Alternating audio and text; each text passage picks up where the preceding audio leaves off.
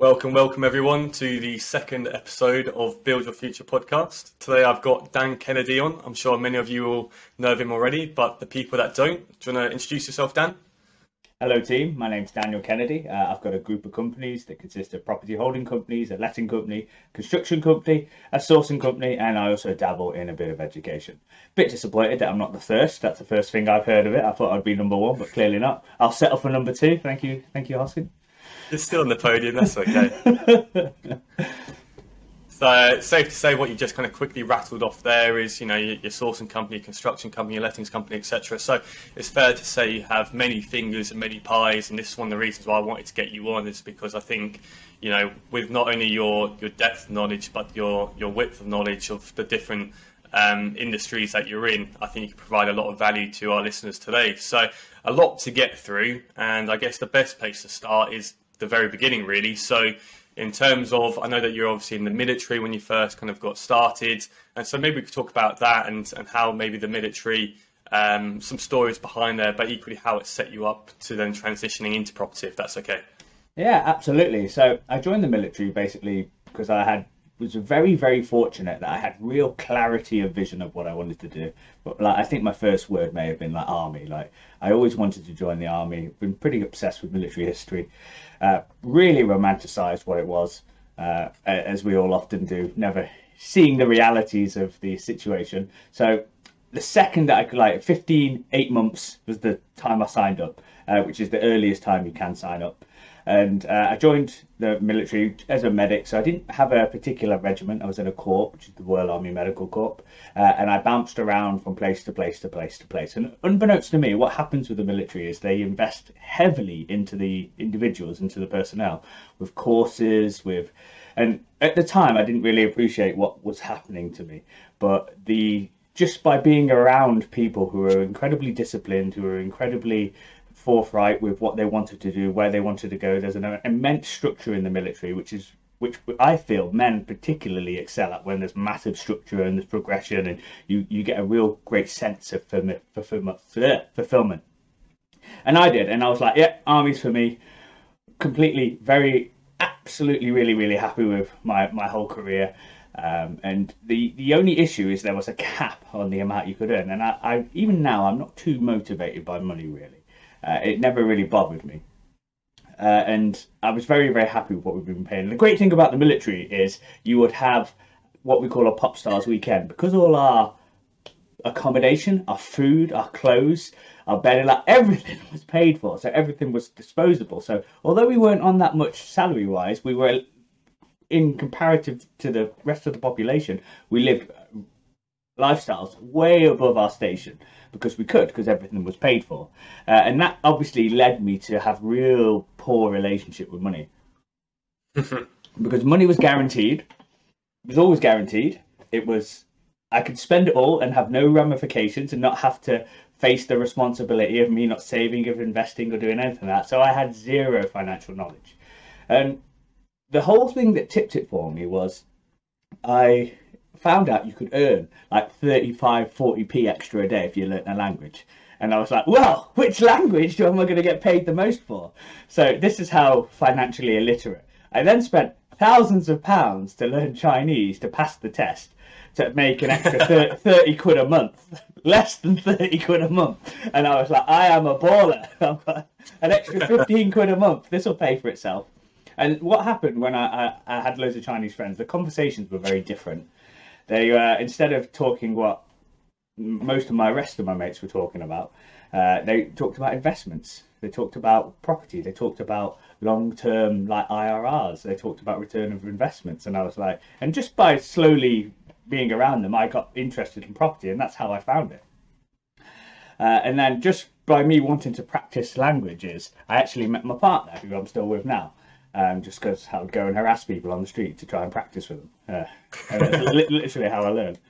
Um, and then we found this company called the Wealth Dragons, uh, and they are one of the property education seminars. Uh, I know who, not not particularly well thought of, but I can't be a more bigger advocate of that. Like I am, I, I really, really approve of education, and I spend tens of thousands of pounds on it every year uh, because I when you actually when you're one of those few people that in, implement it it will pay you back more than you pay it. And this is the great thing about the military. There was never a question of me not doing it because they, they had built into me the, the structure of you get told to do this you go do it. You get told to do this you go do it. You don't question what can go wrong. You just do it and then find out and then react to the situation. And that has proved that has paid dividends when I found myself operating within the civilian world in comparison to the military world because I often found that there was very great difficulty in getting people to do what they say they would, or telling people to do something, and there'd be reasons why they wouldn't. It's like this is not the culture that I expected. Coming from the military, it was a bit of a culture shock. So when someone told me like go market, and I go market, and then same people on the same course weren't getting any results, often the case was that they weren't marketing. It wasn't that they didn't do the work, it's that the reason why they didn't get the results is because they didn't do the work. And for me, I, the first year was incredibly tough because I went to the course, did the whole run into the back of the room, did I take my money? Very glad I did, very glad I got sold to because look at what, what's come about it from that. Uh, and then I started marketing. Now, the, the issue at the time was is I didn't have that much money because I paid for it on credit card, which is even worse. But again, no responsibility, really poor relationship with money. Um, and so I, I, went knocking on doors. I, I, knocked on the doors and I pitched to people. I said, I'd like to buy a house. And obviously, that got really negative reactions. And I was like, hmm, why is everyone telling me to go away, slamming the door shut? I don't understand this. And then as I begin to self reflect, the only consistent thing here is me and my approach. Everyone is having the same reaction, so it must be my fault. So I thought, you know what, let me pretend to be somebody. And then the first thing, I, it just by pure fluke, I wasn't a builder at this point. I was a medic. Like I had no. Even now, I don't really know much about building. I just know about the logistics side, and that's what makes the company so successful. Um, I knocked on the door, said, "Hi, I'm a builder. If you know anybody, if you have any work, let me know." And what I would do is I'd write £500 on a piece of paper because I didn't have cards at this point, and then we buy houses on a piece of paper, my number. And then I'd hand it to them, and then I'd look at the big bold £500 and I'd pretend that that reminded me that, oh yeah, as we're builders, I also buy houses. So if you put me in touch with anybody that you know and I end up buying, I'll give you £500. And immediately the reactions were, I wasted an awful lot of time pretending to look at work that I had no intention of quoting because they'd be like, "Yeah, I've got some work. Come and have a look at it." And I'd be like, "Yeah, that, that's a wall. I have no idea what I meant to say here. Let me get back to you with a quote." And then I'd just like not answer the numbers. And whenever, because I would get so much work for building work doing that, that I would just say, oh, "I'm sorry, fully booked up, fully booked up." But but what happened is I started to get leads, uh, and using the education that I learned from the, the Wealth Dragon system and structure, uh, I did my first deal within the first week. So I went up to Hartlepool, knocked on about two, three hundred doors over the weekend, uh, and I knocked on. I'll even tell you the street. It's um, I think it's one Striker Street or two Striker Street uh, in Hartlepool. So knocked on the door. Uh, gentleman says, "Yes, I'm interested in selling, but I don't want to speak to somebody new. I don't trust people." I was like, "Okay, this is this is odd." So he got his friend round, uh, and his friend was the one that dealt with me. So his friend didn't hear my initial pitch about the £500, and this will be important in the story later. So if I didn't have that initial support from the Wealth Dragons, I wouldn't have done this deal because this is how novice I was. They, they would say to me, like, yeah, it's a freehold property. And I'd have to be like, sorry, one second. Walk into the kitchen, call, call the trainer and be like, it's freehold. What does that mean? And they'd be like, don't worry, that's good. Walk back, like, this, this is how cringeworthy it was. But I, they must have liked it. I walked back into the living room and then we'd have a few more com- chats about the question. They go, it's also unencumbered. Sorry, one second. Let me just go back into the kitchen. It's unencumbered. What does that mean? And they'd be like, okay, that's no mortgage. Okay, brilliant. So I knew that the properties on this road would be 40 to 45k. So not high level numbers, but enough enough if I could buy it at the right price. And a really, really key sentence, if you don't take anything away from this, is my advice to you is never be the first to name the figure always let them name the figure because very often they will tell you what they want and then you can pay that and it's a win-win situation because they're getting what they want you get what you want. And he says i need 26000 pounds to so i can pay for my bungalow. Um, and i was like okay yeah 20 26 that works. So we did all the contracts uh, and the, the issue was i didn't have enough money for the RICS because when you're starting, you've got to be realistic. If if I was a 25 year old nobody with no credibility, no experience in property, no contacts, no past examples of me succeeding, how can I ever expect an investor to just go off my word? So we have to borrow credibility off people. So I got a RICS survey. Now the issue was I didn't have the money, so I was ringing around, calling everybody, trying to do everything that I could to raise this finance. I went to a cash converters, and I was so sure of the deal, I pawned my mum's car. I gave them the, my mum's car for like a week. Wow. Um, to get the money for the RICS. And then what I had to do is I had to ask the seller if I could sleep in his living room because I had nowhere to sleep. Like this is a real. This, this is how I did my first deal. Um, and because at this time, obviously, the great thing about the military is you are immediately put on a pedestal and chosen as trustworthy because everybody knows somebody who's in the military, and it's usually the idiot that became the good guy. It's like it's definitely that story in my case. Well, this might not be a very popular opinion, but I think the people who enjoy the military have failed out in normal society, and it's usually their only last their last sort of port of call because they see their friends going down a path that they don't really want to go, and you know what? I'll get out. Military's my lifeboat, and it it really does turn around people who are absolute retrobates into really upstanding people. I feel. And so I stayed there for a week. The RICS survey came back, and it came back at sixty grand, and I was like, huh no property is sold for sixty grand on this on this road. I, I well, that's understand. not bad, is it? And, and the reason why, and, and the problem with that was, I had already sold the deal on the value that it was going to be forty-two, and I'd sold that deal at three and a half k, just to somebody in Sweden called Sven, who'd never met me, seen did, did due diligence on the property. He had he was buying in the area in cash because it's a low value area. He came. Um, he came, had a look at the property, decided, yeah, uh, not not him himself, but his trade said, yeah, that's fine. Uh, and it turned out it wasn't a two bed terrace; it was actually a four bed, and I had missed a whole floor doing. Like I'd stayed in this property a week, and I didn't realise it was a four bed; it was a two bed.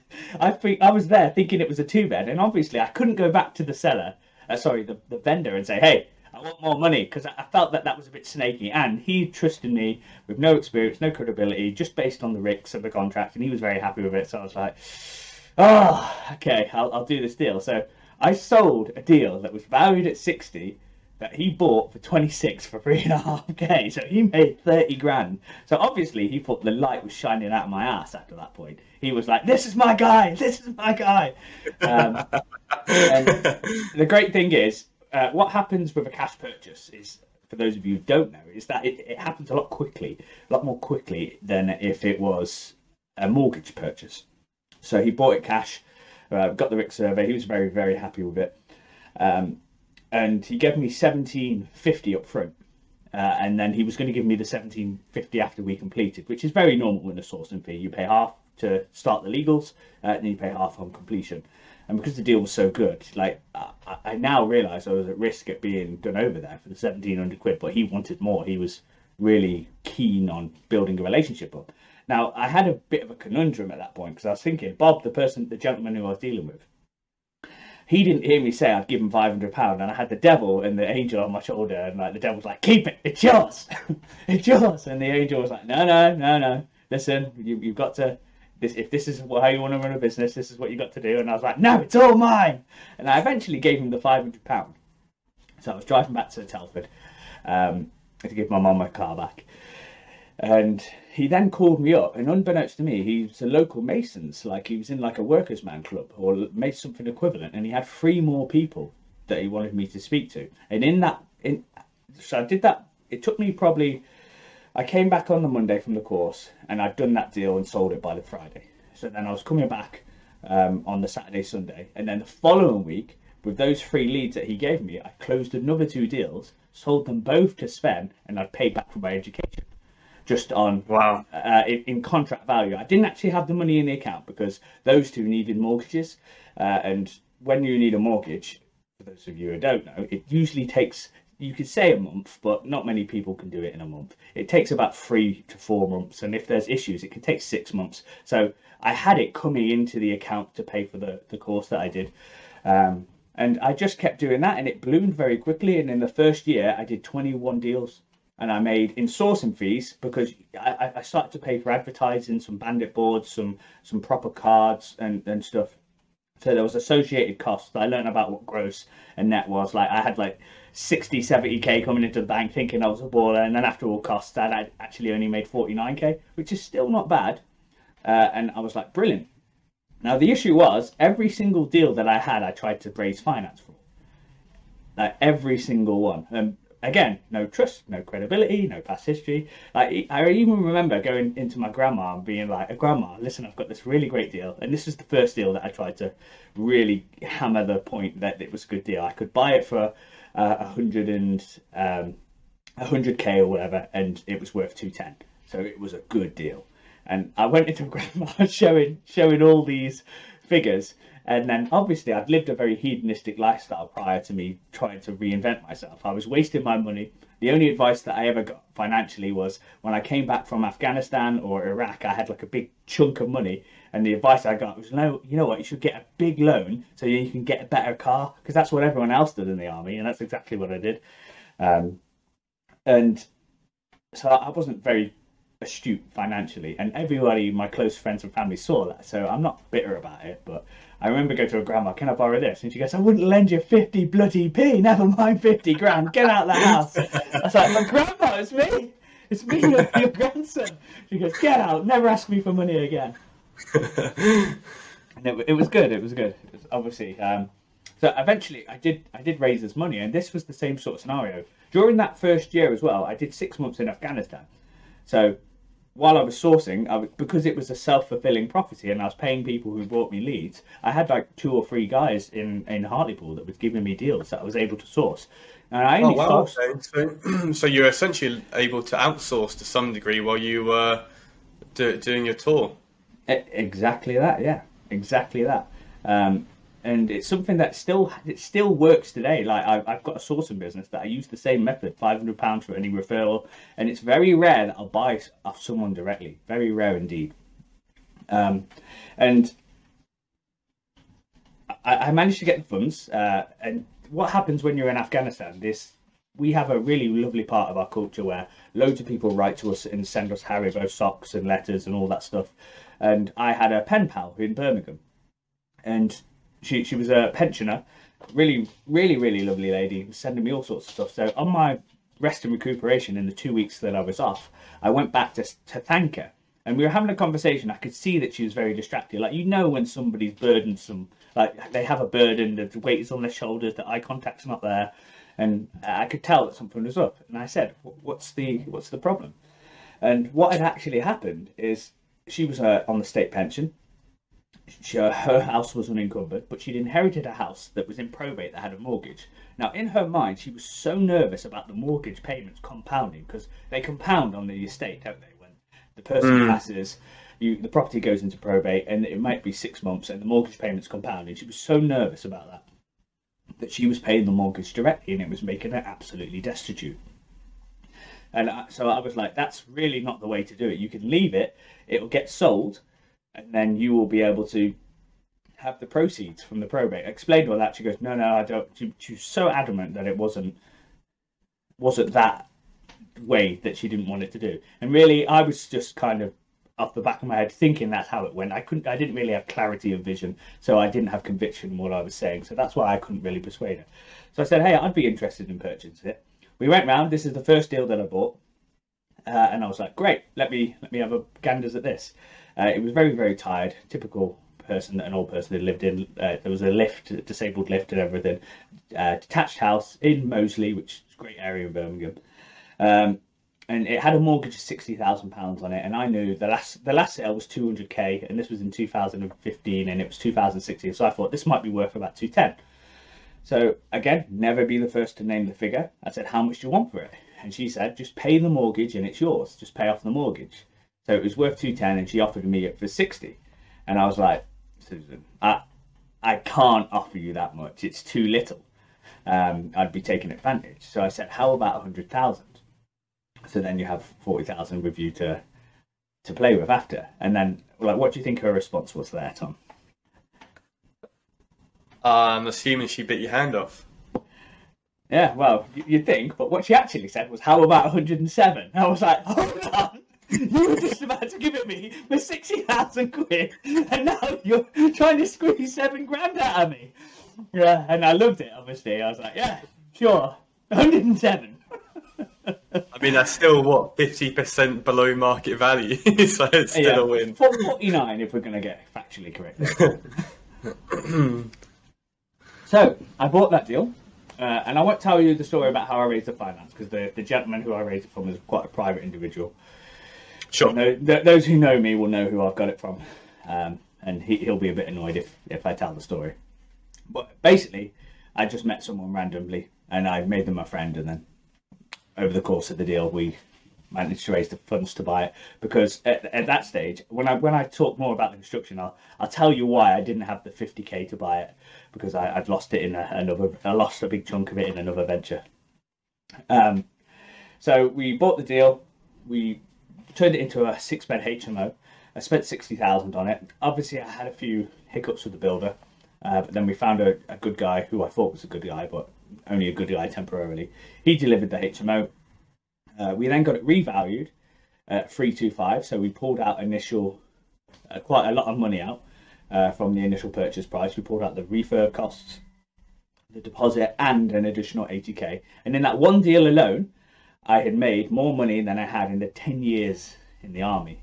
So I'd made Wow. more net worth, more, uh, and also I was making eleven hundred pounds net from the after bills when it was full with myself managing. So it was a it was a good deal, and I've still got it today. And we're in the process of turning that six bed into a block of six studios now because we're redeveloping it, which will increase the value further.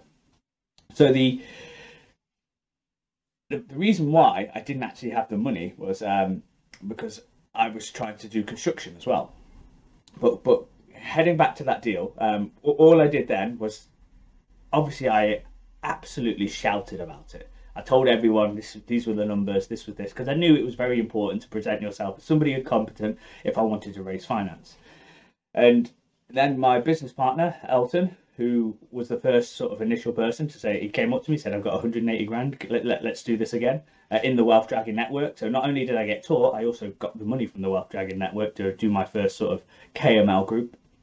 Uh, and then we started buying HMOs by and doing larger HMOs using the same contractor. So very quickly we went from one HMO and then we had two HMOs on the go, which were two eight beds, one Jiggins Lane that I've still got, one uh, uh, Anderton that me and Elton have still got. Then we did another HMO with a JV partner, um, which was no, sorry, we did another HMO with me and Elton, which was Yardley that we still have today that uh, has a building yard at the back, uh, and then another HMO Kings Heath which was an absolute disaster, all with JV Finance. It's only really Nat. We bought that in 2017, uh, and the builder was just atrocious. And now I'm going to tell you why I got into the construction business. So that, that's how I developed the sourcing business, basically. I, I, I, and I still do it now today because I really enjoy the interaction with the sellers. It's a crazy, crazy, crazy market to be in in terms of the situations that you often get involved in, and what what tends to happen if a seller gets themselves into a real stressful situation, they'll take it out on the sourcer um, because you're the only person that's speaking to them. And very often they'll be like, "You're trying to screw me over." I'm like, "I'm not trying to screw you over." And and what service I kind of offer is property consultation. I will say like, if you can afford to put it on the market and get the maximum that you can. You shouldn't. I shouldn't be your first point of call. And what I've found is rather than being me and the seller, me with the seller against all you those bastard investors works a lot better when all those options have been discounted and I'm the only option left. So I'll tell them go put it on the market. You'll get more money if you can afford to wait for a year or six months. If they can't, can you raise any money to do works to present the property in a in a better manner so people can purchase it and maybe you can extract the most value can from it? Then I'll offer, is there anybody that would potentially invest with you and turn it into a rental? And then when you discount all the options, you, you're the only option left. You get, okay, well, I tried. If you need to get rid of it, here's my cash offer. And that's how I was able to get so many deals. Well, I say so many. That's so many successes because other people were doing as much work as me, but just not seeming to get the same results. And uh, I think it's when you come from a place where you're offering an opportunity rather than trying to take value, it, it comes across in how you speak, how you talk, how you look at them, and it's very, very congruent with what you're trying to say and do, and people trust you a lot more. And the military obviously had a massive effect on the ability to garner trust with people initially because the first thing that I would try and do is I'd get it into the conversation. I'd like pretend like oh oh sorry I just knocked over my medals like on the phone and stuff like that, uh, just to try and get it into the oh what meant? oh well I was in the military blah blah blah blah blah anything that I could do to get it in because it really just and I, I noticed the difference versus when I did use it and when I didn't, um, and I'm I'm really it's, really it's fortunate. that respectable, similar to being a nurse or a policeman or, or, or anything like that, right? It's everyone exactly. kind of has that, or, or a teacher or, or anything else of that sort of kind. There's kind of that that um, respect of society there. So I think it makes sense to kind of leverage that. But what you've just been talking there, and I've seen it time and time again, is is kind of sales 101, and you're, you're going in. Um, I think a lot of people kind of see sales as a as a zero sum game. You know, for for me to win, you the owner must lose, and mm. for me to kind of squeeze as much out of this deal as I possibly can, etc. When actually you've kind of not kind of reverse psychology, but you've given them options and outs there, and you said, "Look, I'm I'm here to help. Let's explore option A. Does that work for you? No, okay. How about option B? No, okay. How about option C? No, okay. Well, option D is this, and I could potentially assist you with X, Y, and Z. Does that work for you? And they go, oh, actually, he's he's tried to. He hasn't just come in and said, right, I can give you hundred grand you know, ASAP, let's get this deal done sort of thing. So again, these are people's homes. They've lived in them for 5, 10, 20 years, and it's something very kind of personal to them. And it's about the ability to build that rapport, right? And it's something that you've obviously done a very good job at, job in doing. And I think that's what's kind of led to this success in these deals is building that rapport, building that respect, and building that ultimate trust. And I find that a lot of people probably skip that. They want to get to A to B so quickly that they might actually miss out very important steps along the process, which ends up meaning that they that they fail on, on the, the final hurdle of getting the deal over the line, right? Exactly, and a lot of the deals. So, so many of the deals have been where I've been like, go do this. You might be able to, you'll you'll definitely get more than what I can offer you, and they'll go put it on the market. They'll get the offer. I'll get the thank you, and then six months later, the sale has fallen through. They come back to me and they'll be like, I just can't deal with these inconsistent people. Now the price isn't more important. What's important is the absolute certainty that it will get sold. So now I'll accept your price. So people will accept a discount for the certainty. And you've just got to offer them speed and certainty over the price. You can only get three things when you're doing a deal: is price, speed, and certainty. You can't get all three. You can only get two. You can get speed and price. That's what you've got to uh, sort of come down on. If you want certainty of sale, but you want them the, the most, then you're not going to get speed. Uh, it's it's one of those three factors, and you've just got to explain it to them that you can't get everything. Just it, it's very very easy to come from a position where you've tried to help that person first. They've come back to you and say it hasn't worked. I did try it, but thank you. Or they don't like estate agent, agents. They didn't get treated well by the estate agent, or the estate agent inflated the price and they didn't get any offers. Um, Classic. So many, so many scenarios where they've come back to me and I'm the only option there. And instead of being like, I can't believe I'm selling it, they're, they're thanking me. They're being really, really appreciative of the effort that I've put into them. And it's very, no, very rare that I'll purchase a property on the first meet. I, I, have only uh, probably less than 10 that I've sourced that's been on the first meet. The vast majority are, are in what we call a pipeline where I follow up every three months and I just check on the sale and, and I'm still following up until it's sold. Again, in sales, they talk about the seven touch points. And so usually it takes kind seven meetings, seven conversations to to get to a point where a sales can take place. And again, it's oh, building, that, that building that trust. And, and yeah, you don't just kind of turn up to somebody's doorstep one day and be like, right, we're going to buy this. It's again, it's that time. And I was really enjoying your story, so I was trying not to interrupt too much. But um, going back to what one of the first things you originally said was um, you know, turning up and, and kind of being on the phone in the kitchen and asking these questions. And on the last podcast, I was talking a lot about the importance of getting started and, and equally not being afraid, uh, afraid to fail forward. And this is something that, again, maybe when you, you, you were younger and more risk prone and equally didn't really care what people thought about you. You were just like, right, let's just get stuck in, let's get started and, and see what happens, sort of thing. And I find that, as you were kind of saying there as well, that people go onto these courses and do these bits, but they're not actually applying anything and then wonder why they're not getting re- the results while you're obviously getting stuck in. And it kind of comes down to that maybe the analysis paralysis and, and everything else. But it's like reading a hundred self-help books, but then not applying any of that information.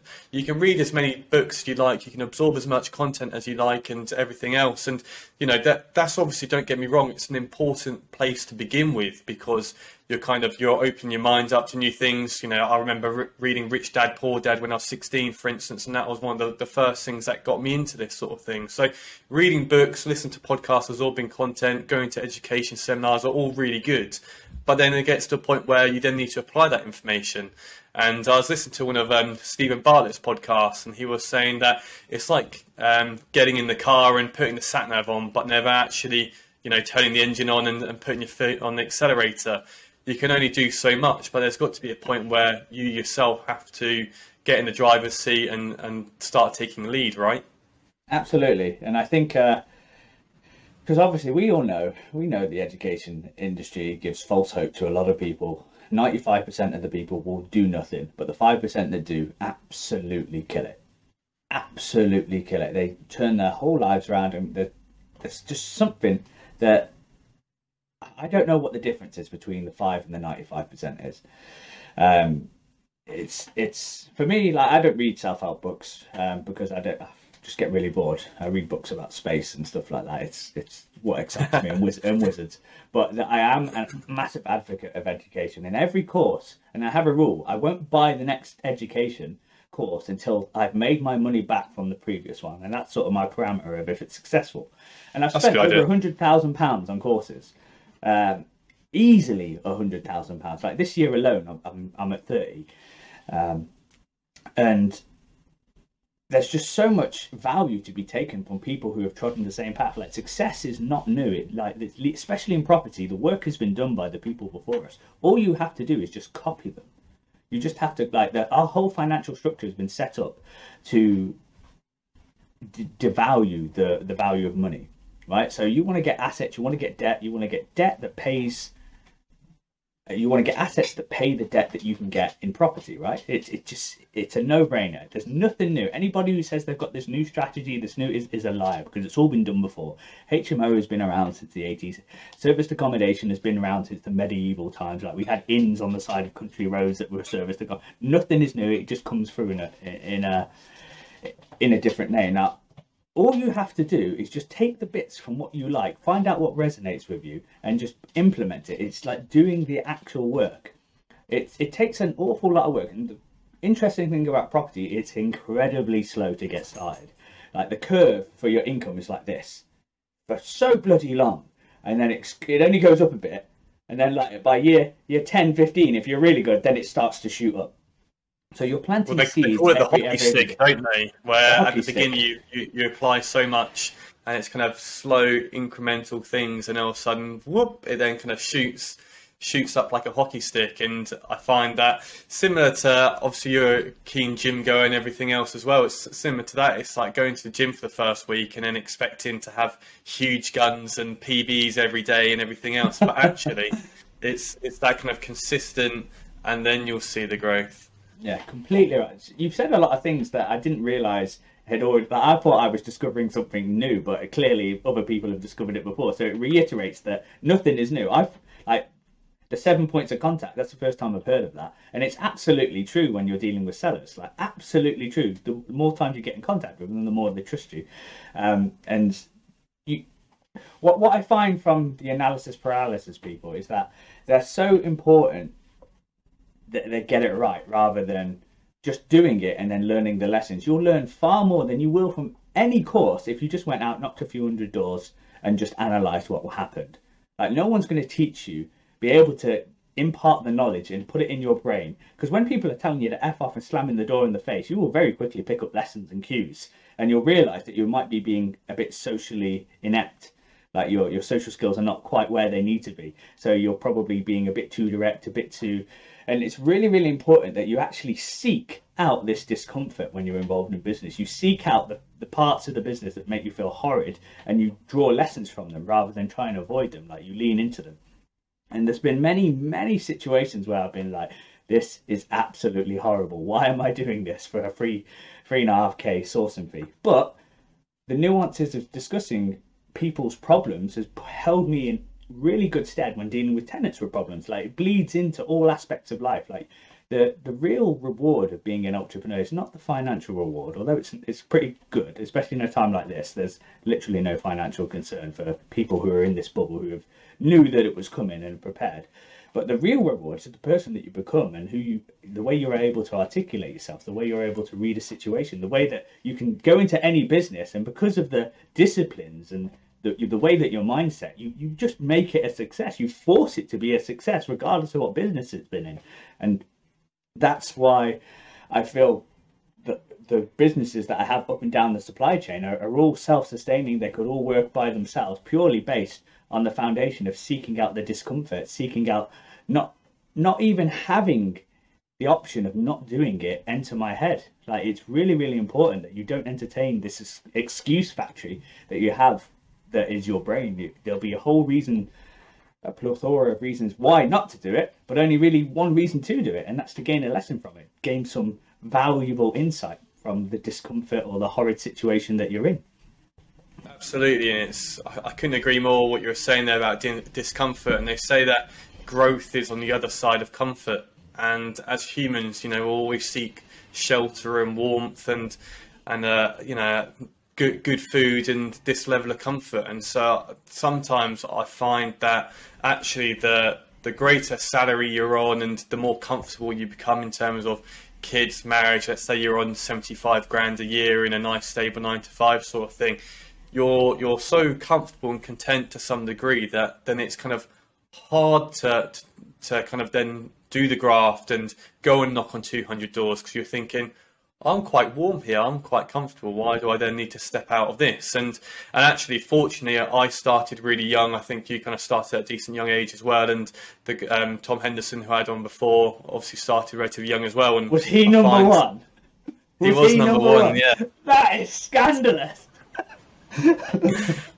so having having people like that is don't don't get me wrong. There's it's never too late to start, and with age, you then probably have certain wisdom, you then have certain financial backing and everything else. While when you're younger, you have time and that risk exposure, let's say, but you don't have the money. So there's there, there's no right or wrong. There's different issues for different caliber of people and people in, in different parts of their life. But the key point here is that growth will always come the other side discomfort and like i said about reading these books and everything else is it's good to to seek that growth but then it's about stepping outside of it and and doing your first deal and being a, not afraid to fail forward or pick up the phone and ask these questions I, I definitely understand what you're saying in, in regards to people being set in their ways, but there, there, is, there are obviously counters to every single rule. I, I, I kind of think that people are on one or two things. There's only down and there's only up. There is absolutely nothing, nobody that stays the same. You're either on an upward spiral or you're on a downward spiral. And when these compounded effects that you, these habits that you have eh, in your early years, really will affect your later years. Now, if you've been on that downward spiral, it's very hard for somebody to turn around and then go on the up and up and up and up if they have these bad habits of being guarded of new things, not enjoying any change when the only thing that is guaranteed is change. There's I've met people who have been very, very set in their way, so stubborn that they've been so regretful of the things that they didn't do versus the things that they did. Um, and it's that, that you need to have, especially when it comes to having that aspect of not caring what people think, is you need to have a real awareness of how short time is. Time is so incredibly short. Now, this might be fortunate might be the wrong word to use, but I'm, I'm fortunate to have been with people because of the nature of my job when their time had run out. And almost always, the last few conversations are talking about what they didn't do rather than what they did do. They all have, not one person that moved on didn't tell me about a regret that they had, didn't tell me about they, they, they weren't complaining that this person was mean to them in that situation. They were all like I can't believe I haven't done this yet. I can't believe I haven't done this. I can't believe I didn't do that. I can't believe I didn't do this. Like this, I'm so aware of how short time is, and every day I have a bit of a, a thing that I do in the morning is I'll, I'll find someone in history and I, I practice gratitude. Uh, I find someone in history that has made my life better, like, and I'll, I'll just think about that person, whether it was like Thomas Telford for being able to manufacture steel on an industrial scale that gave me the ability to have live a comfortable life. Whether it's Abraham Darby discovery of coal that enabled the mass production, uh, charcoal, sorry, that enabled the mass production of this steel. There's so many things that if that one person didn't do this thing, our whole lives would be different and we would be absolutely worse off. So I think practicing gratitude and being really aware of how finite time is and how lucky we are to be even being able to be awake. So I'm a big, big, big advocate of Stoicism. And this is why I really believe that success leaves clues because thousands of years ago they were saying that the youth of today is going to ruin society. The same stuff that these 50, 40, 60 year olds say now. Thousands of years ago they were saying if you don't have a goal, no matter where you go, you're going to be taking steps that are meaningless. And they said it in the form of if a ship knows not to which port it sails, no wind is favourable. And it's so important. You've got to have a goal.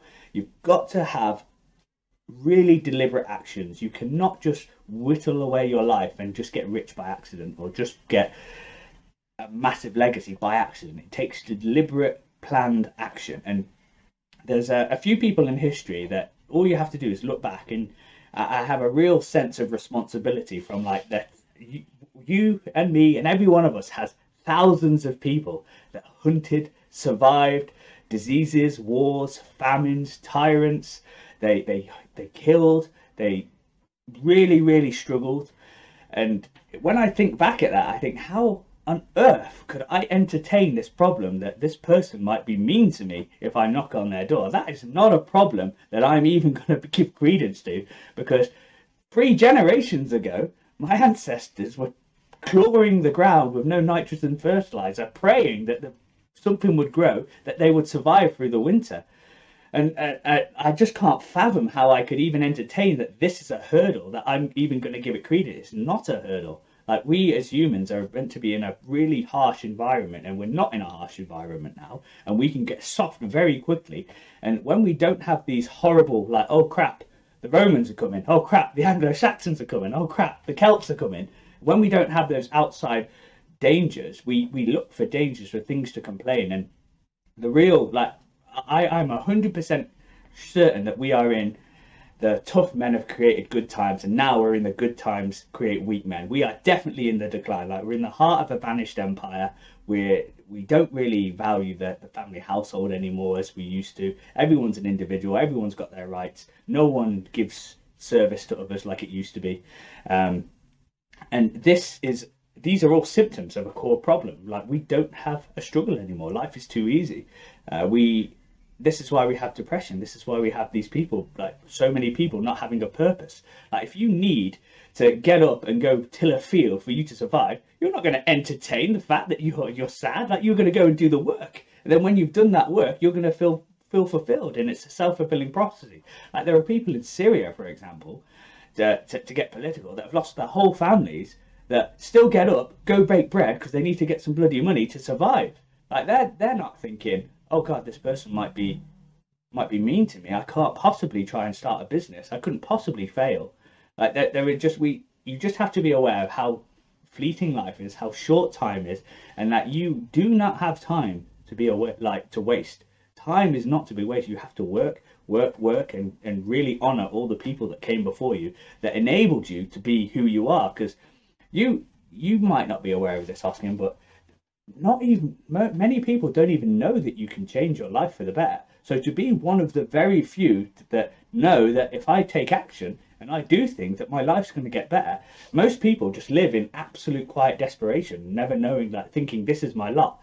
And I, I can attest to that because that that's I thought yeah I used to look at houses while I was in secondary school. Think oh, I'll never own anything like that. That's for other people. Um, because I, I was conditioned to think, yeah, this is my lot, and that's what our society does. It it really really doesn't applaud, especially in the UK. It doesn't applaud change. It doesn't applaud people climbing the social classes.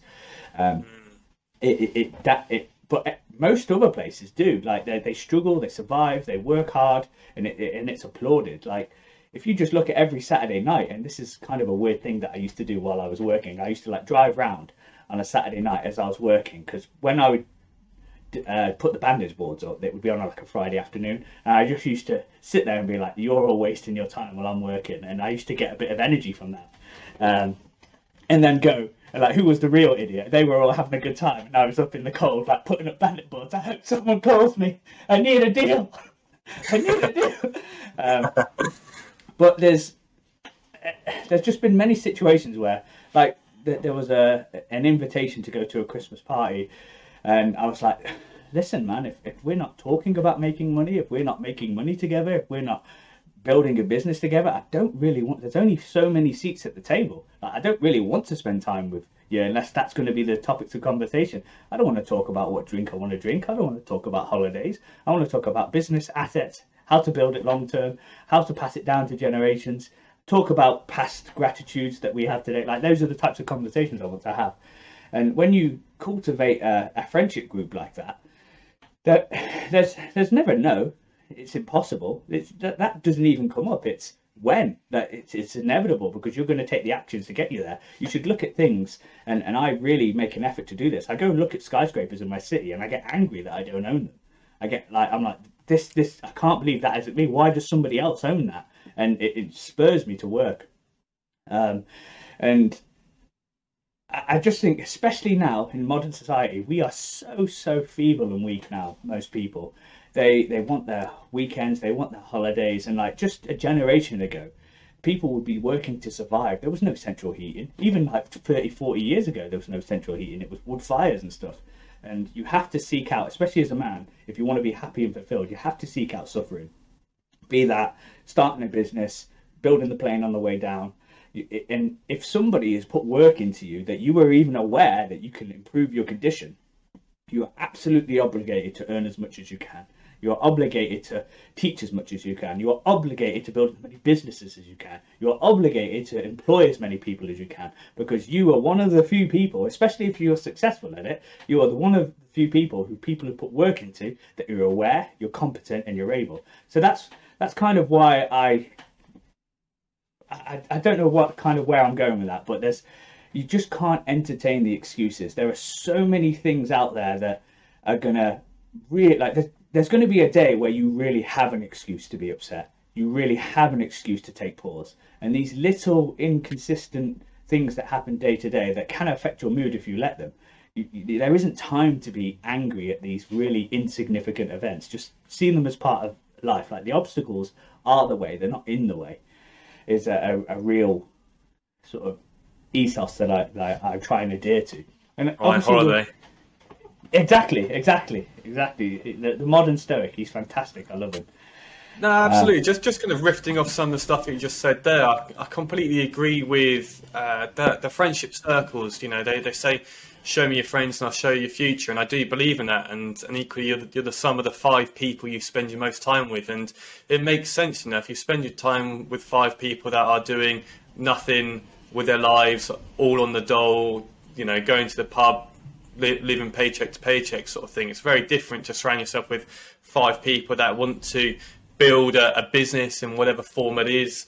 Um, you know, want to move to or want to travel the world and see the world and, and everything else. And it's it's two very different people, two very different mindsets, and you have to kind of decide, well, well, where do I want to be? And and equally, as I was saying uh, the other day, that the entrepreneurship journey can be quite lonely sometimes as well. If all your friends are you know, like that, like that um, group yeah. that we just said there, and Amen. you're wanting to try and break that cycle, they then feel quite lonely, and that's one of the reasons why I wanted to start this podcast and start to kind of engage with these sorts of conversations because you kind of go, oh shit, I'm not the only one, and uh, you know, other people think like this, and and it's kind of that it also assists that motivation and building that network and, and connecting like-minded people. So no, I'm really kind of glad you said that, and and so that's really positive. But then equally following on from that is you mentioned stoicism there as well, and and the fleetingness of life. And it's it's funny because I just bought a, a Memento Mori life calendar. So oh, I'm not sure if you've seen. it's horrendous, isn't it? They're fantastic. Yes, I, I, would run and get mine, but yeah, I have one as well. where So it counts for down to your death. Horrendously motivating. So I think the average age in the UK for a man is 81, 82 years of age, I believe. 82 mine goes and uh, and uh, and so a life calendar essentially breaks your life down into weeks up to 82 and let's say you're 40 at the minute or then kind of black out uh, the, the 40 years of your life and then it'll say how many weeks you have left. And it's it's it's morbid don't get me wrong but actually nothing Yeah. like that gives you a kick up the arse more so. Yes. because again about seeking discomfort. Everybody likes to to bury their head in the sand uh, to, to some degree. And memento mori is one day you will die and so it's about living the the best life and the most fulfilling life you can possibly do and and so having these uncomfortable truths kind of written on your wall and and you're looking at you think shit I need to do something with my life because the last thing you want to do is blink you're 82 you're on your deathbed and you go what have I done Exactly. Exactly. It's such a good calendar. Like it. Oh, yeah. I've got one as well. It, as you say, it does. It does sound morbid, but when you do it, you have a sense of urgency. Like you'll do more in a week than you did in a month. It, it is how the effect that it's had on me. Like, I'm very aware that I'm gonna die. I'm very aware that the people that love me and I love are gonna die. Um, and you, it makes you you practice a lot more gratitude. You've got to surround yourself with all these types of things because your mind is going to seek comfort. You're, you're designed to seek comfort, so you've got to really, really force your body and your mind consciously to seek discomfort. And like I, I'm looking at my board, and I've got loads of different sayings that I read every day, and I'm gonna gonna read some of them because they're all very stoic. yeah please do Um, so I've got seek not good in external things, seek it in yourselves. You become what you give your attention to. Success needs to be earned and re-earned every single day. The key is to keep company only with people who whose presence calls forth your best. And this this is my favorite. The trials you encounter will introduce you to your strengths. Remain steadfast, and one day you will build something that endures, something worthy of your potential. That's a that's a good one. Now this one might be a bit out there, but be discriminating about what thoughts, ideas, and people you permit into your lives. Um, and then the final one is the world moves aside to let any man pass who knows where he's going. Now, these are sayings from thousands of years ago. They're, they're not new. They're not something that's been thought up today. They're, they're from like Seneca, Epictetus, uh, Marcus Aurelius. Um, in uh, there's another one which is the key to happiness is not in seeking more, but develop the capacity to enjoy less.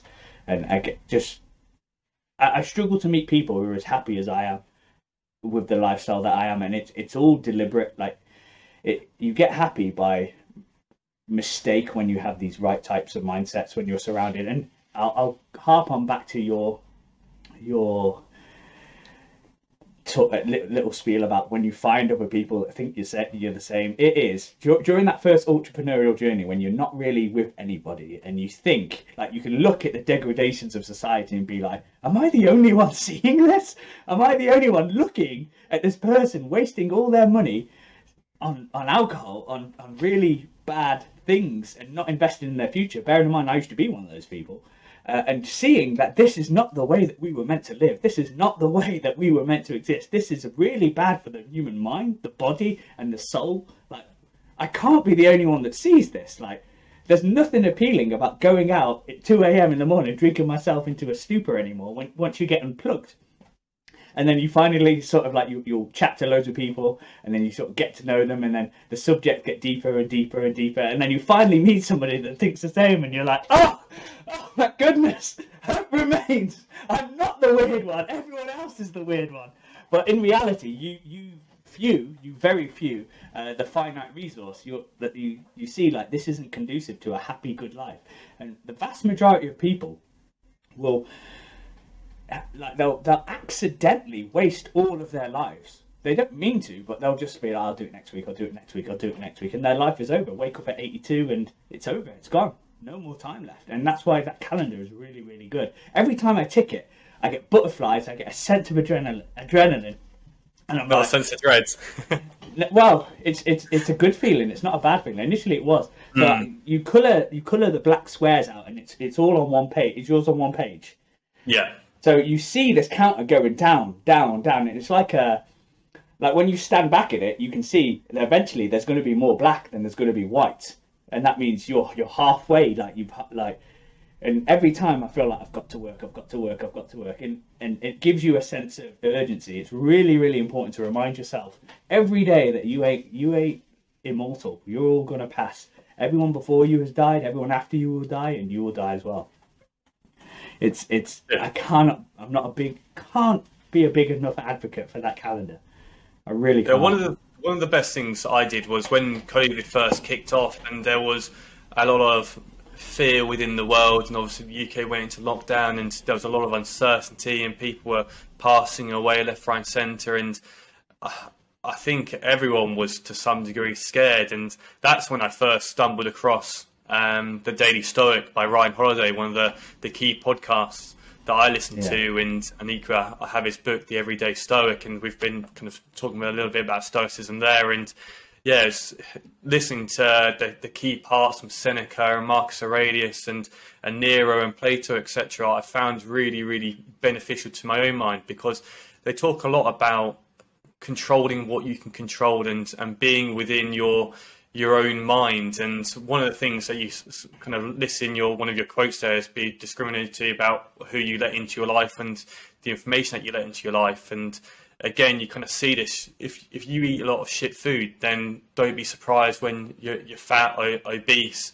You know, you, you struggle to walk up a hill, for instance. And equally, don't be surprised if you consume a lot of shit content that you know your mindset is is completely different so again it comes down to choice doesn't it? And for me i'd like to anything that's kind of drama i try and stay away from the news as much as i possibly can. Uh, i try and stay away from crappy tv shows like love island and stuff because it's not serving me I want to be listening to podcasts of, of successful people or, or reading books about Marcus Aurelius, or I want to be watching true films like uh, the, the Founders, one of my favorite films, or The Big Short, and and th- these things that are are educational and interesting, opposed to Let just get a book. consuming consistent crap content. And one of the things that, that you've kind of mentioned there about kind of good times make weak people, and I notice obviously your, your dog in the background there, and I guess it's an example of, of what you're crashing around doing. So it's, it's an example of us kind of, I guess, wolves now becoming dogs because life's just become too easy and too tame. What have Yeah, you got the- there? So th- I can't recommend this book enough. Th- these two especially. So they're not self-help books, but they are they are really really great. I love this book, Trump: The Art of the Deal, Okay. and th- this one uh, with Epictetus. If you wanna if you wanna learn about Stoicism, it's a guide to the s- s- basically the a Stoic and Socratic guide to life. I've got meditations on my uh, on my uh, living room table. How do you find that? I found it difficult to read. It's it's more like something that you pick up and read like a page a day and then think on the page. And I can't really Yeah. read it. Again, it's it's not like a, a novel or Yeah. a fictional book that you can kind of crash through. It's when you, you pick up when you're having your coffee in the morning, you read a page or two, and then you move forward. But just going back to that COVID thing, I just wanted to kind of again, I think with human nature, maybe because the individualistic nature of the, the Western society, who knows? But we all kind of think that we're all unique and we're all special and we're all on our own journey, which, you know, to some degree is true. But equally, you look back at Stoicism, for instance, and, and during Marcus Aurelius' reign, there was something called the Antonine Plague, which obliterated the majority of Romans, the The majority of Europe as well population, yeah.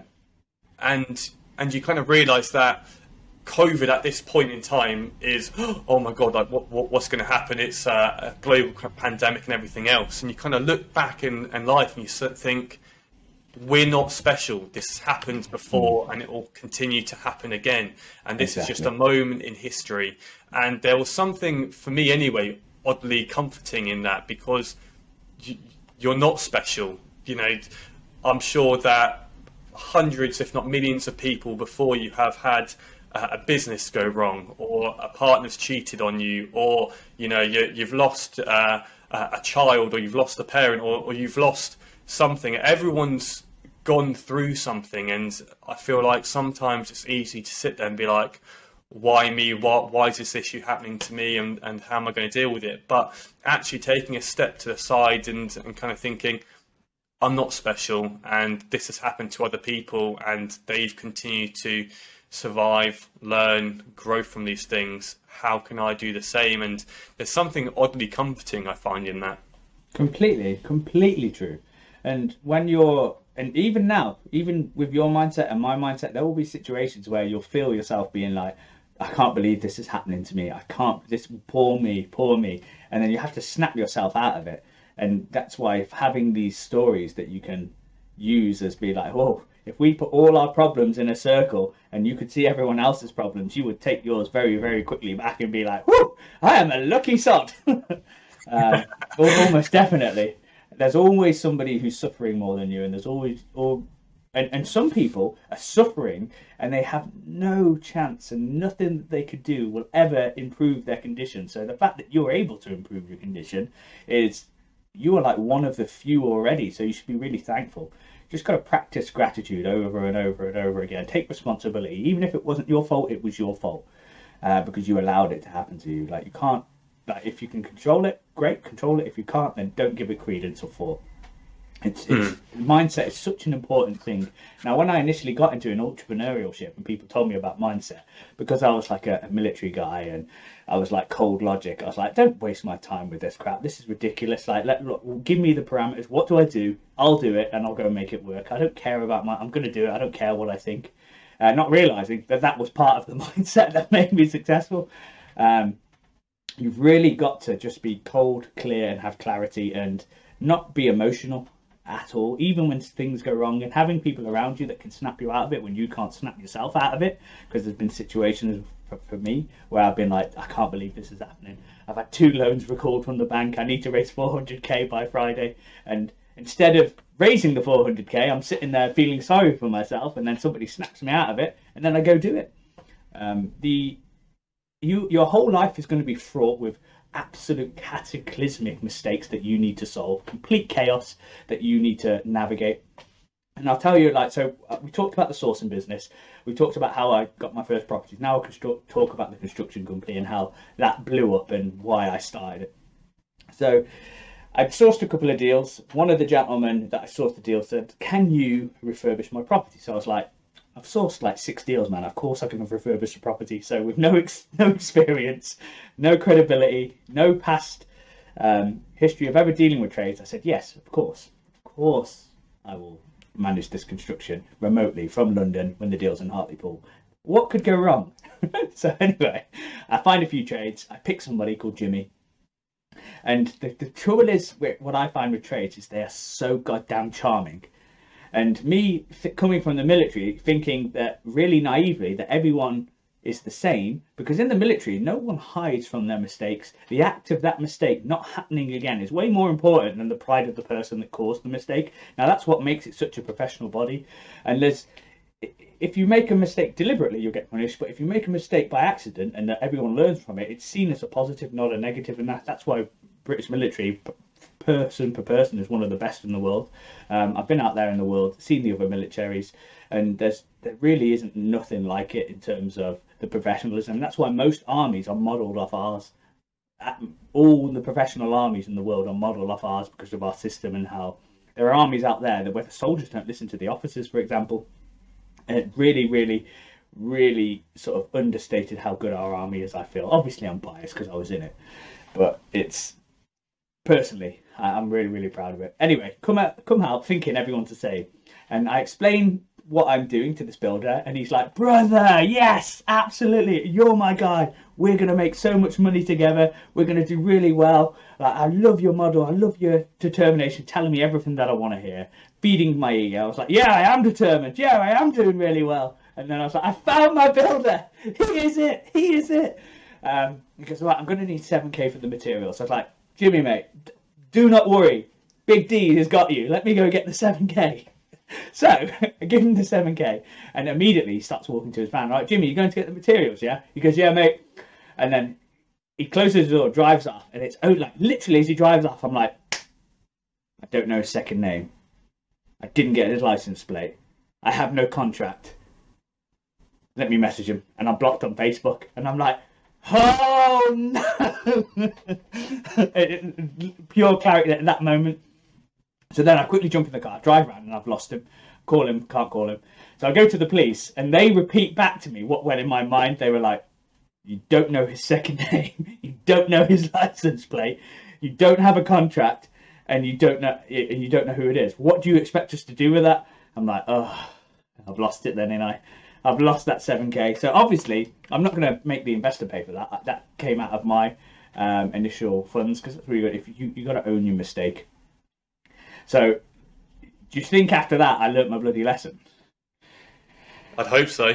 Well, embarrassingly to say, that wasn't the first time, last time that happened. It happened one more time, but then after that, I never, I, I adopted the rule. I'm never paying up front. it happened on my, what, first what's deal. the saying? Fool me once, shame on you. Fool me twice, shame on me. Well, I've been fooled hundreds of times by builders, so I am an idiot. But so that was, I already had a very guarded relationship with builders after that point, understandably, um, and I never blame Jimmy. I blame me for my naivety because that's a real enduring theme. After the sourcing, I decided the best way to get over any problem, even if somebody did me wrong, is I allowed them to happen. So what can I do differently to prevent it? So I adopted the rule: never pay up front. Uh, then I start to get builders in Birmingham. It goes really well, one or two deals. And what tends to happen is some people are not fit to be rich. Some people make money and it absolutely destroys their life. Now, this is the case that I've found with every builder that I've had. We hired them, they would make, say, 20, 30k off each job of us, which is they'd do like four or five jobs. So it might be their first ever time they've earned 100k. And every single one of them developed a cocaine habit every single one of them and i don't understand why because they would still be working with me now and they would be multi-millionaires and i would be richer if i had somebody that i could just hire and build out but every single one of them developed and then the service level dropped and then i had to go find someone else the service level dropped i had to go find somebody else and then at, at that point i had my house done um, this was by the latest builder an english guy really like the work was really really good uh, we've been working together for about two years now. He built quite a few HMOs. He was doing my house, um, so one of his trades did this. The trade now works for me, um, and he called me up on the Friday, uh, Wednesday, and he knew my rules. At this point, I was like, if I haven't seen it with this, it hasn't happened, and I don't pay up front. And he's like, Kenny, we've finished the work. Can you pay us? I was like, Bobby, you know I'm not going to pay. I'm going to pay Friday when I see it. And then immediately he was like, Oh, don't you trust me? I can't believe you don't trust me. And I was like, Oh God, not another one. So anyway, the, this continues for the whole week. He's calling me up saying, "I can't believe you took food out of my kid's mouth," and I'm like, "I give you six grand on Friday, you dickhead. What the hell are you on about? I haven't taken food out of anyone's mouth." He goes, "My family are not eating tonight because you haven't paid me." And this was like on the Thursday. I'm like, well, that's a you problem because they will say anything that they can to get. They have that money on Friday mentality, so they'll say anything that they can to get that money on Friday and wreck the whole relationship in the future of any future earning potential. So I'm very aware of this, and I won't let them ruin that relationship up because again, I'm a good guy. I want people to eat. I want people to grow with me. Uh, and it's often like dealing with toddlers. I found when you've got main contractors because you're in that sort of area where you don't want the professional outfit because the cost of them just even going onto site is like 20, 30k because they've got to do all the F10, the the health and safety, the hoarding, all that stuff. You want that guy that's the one man band that's stepping up because he's probably not that registered, he's probably not this, he's probably not that, etc. So you get a better price. So you get what you pay for when you're dealing with builders. So anyway, Thursday comes. He goes, "I'm ripping it all out. We're ripping it back. We're taking the materials. We're, we're sending back the receipts, and that's how we're going to get our money." I'm like, "Well, you're obviously not going to get paid. Obviously, I'm deep in stoicism now, so I'm not reacting. I'm I'm making sure that I don't get emotional because that doesn't serve anybody. I'm like, well, if that happens, mate, unfortunately, you're not going to get paid 100%, and you won't be getting your your family won't be eating until you get to the next job. You will get paid if the work's done on Friday when I come up. Uh, so I'm driving up. He's saying, "Oh, you're an F in this, F in that. You're a CUNT." And this is somebody I've worked for for like two and a half years. He obviously has a drug debt that he needs to pay. I already know this from his reactions. This is this is how an addict acts. Um, mm. uh, I get a call from the Sparks on the Friday. He hasn't paid me. It's been two weeks, so I know that he's not paying his guys, and he's telling the guys that I'm not paying him. Uh, which is true for this week, but I paid him Friday. I turn Mm. up Friday night from London. Um, it's it's probably because we in the military we leave we finish work at twelve and then we go home early. It's one of the perks. Uh, so I get there for about half three, four o'clock. All six trades are there, uh, and about twenty minutes before I call, uh, get there, he calls me, and goes, "Dan, I'm really sorry. The materials didn't make it on time. It's not finished." So completely flips it round and then tries to go for the sympathy vote. I'm really, really sorry. If you could just pay anything so I could pay the guys so they can feed their families. I'm like, yeah, don't try this. Uh, you naughty, naughty man. um, pull up, they're all there. It completely goes back to being aggressive. He's, I'm not paying you guys because he refuses to pay me, and all the trades are like. I'm like, whoa, whoa, hold on, hold on, hold on. That's not what we agreed. Bobby said he'd finish it this Friday. I am going to check if it's finished. Of course, you're going to get paid. I've paid you for the last two and a half years. Why would I not pay you? It, I want this to be a win-win. I'm going to go check the works. If it's done, you're going to get paid. And they were like, "Oh, okay." So the whole mood changes because they think that their work is finished. I go in. Of communication, right? I, I go in and there's about four hours work left. Now, if Bobby because he hadn't been in all that week, if he, and I- I'll name him because hopefully he draws a lesson from this because I, he might, he might even watch it and people will know who I'm speaking about as well. Um, if he had not called me and spent the time chasing me and done the work, they would have been finished.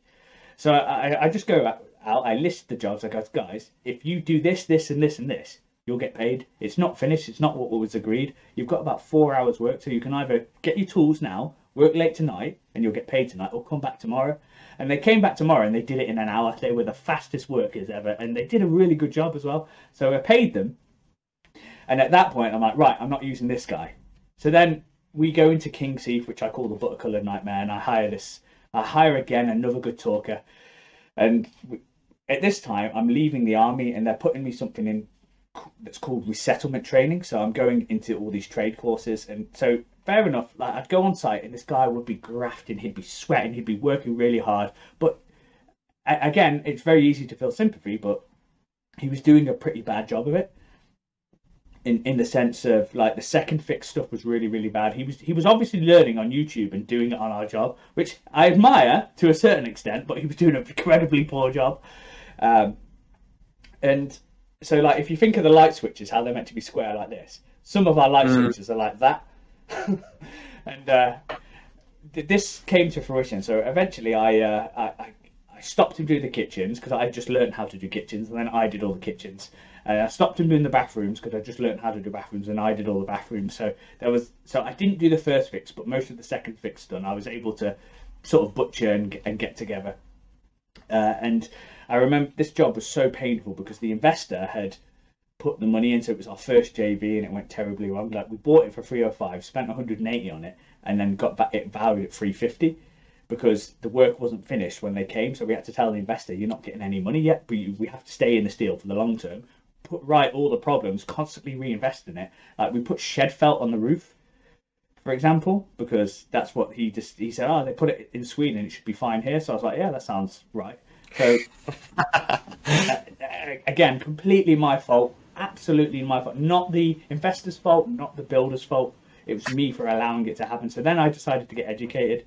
And uh, I remember pointing to the light switch, and this was the key moment. I was like, what are we going to do about this, Alec? And it, it, the light switch was like that. He's like, do not worry, you can put big fridge there. I'm like, that is not a solution to that problem. Like, oh my goodness, like I'm starting my own build company.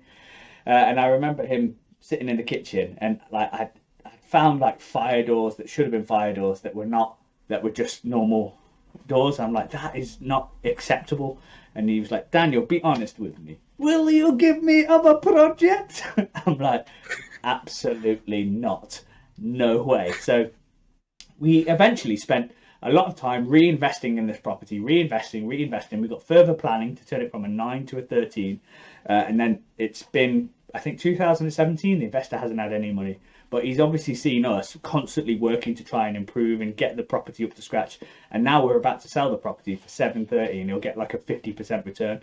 So rather than Nice. well, over the like five years. So he's going to get his money back and his and his return. But the rather than just selling the market, selling it to the market and trying to walk away, we we really own the problem. And like constantly we're always reinvesting it. We've just put a mesh system in, for example, and now it's it's actually not a bad HMO. And then when the further works get done to turn it into a 13 bed, we can put the new roof on it, and then everything's good. It, it's good to go for the new investor, and that reason is why I set up the construction company. And I knew nothing about construction. I knew nothing. Like I, I said yes to shed felt on the roof, for example.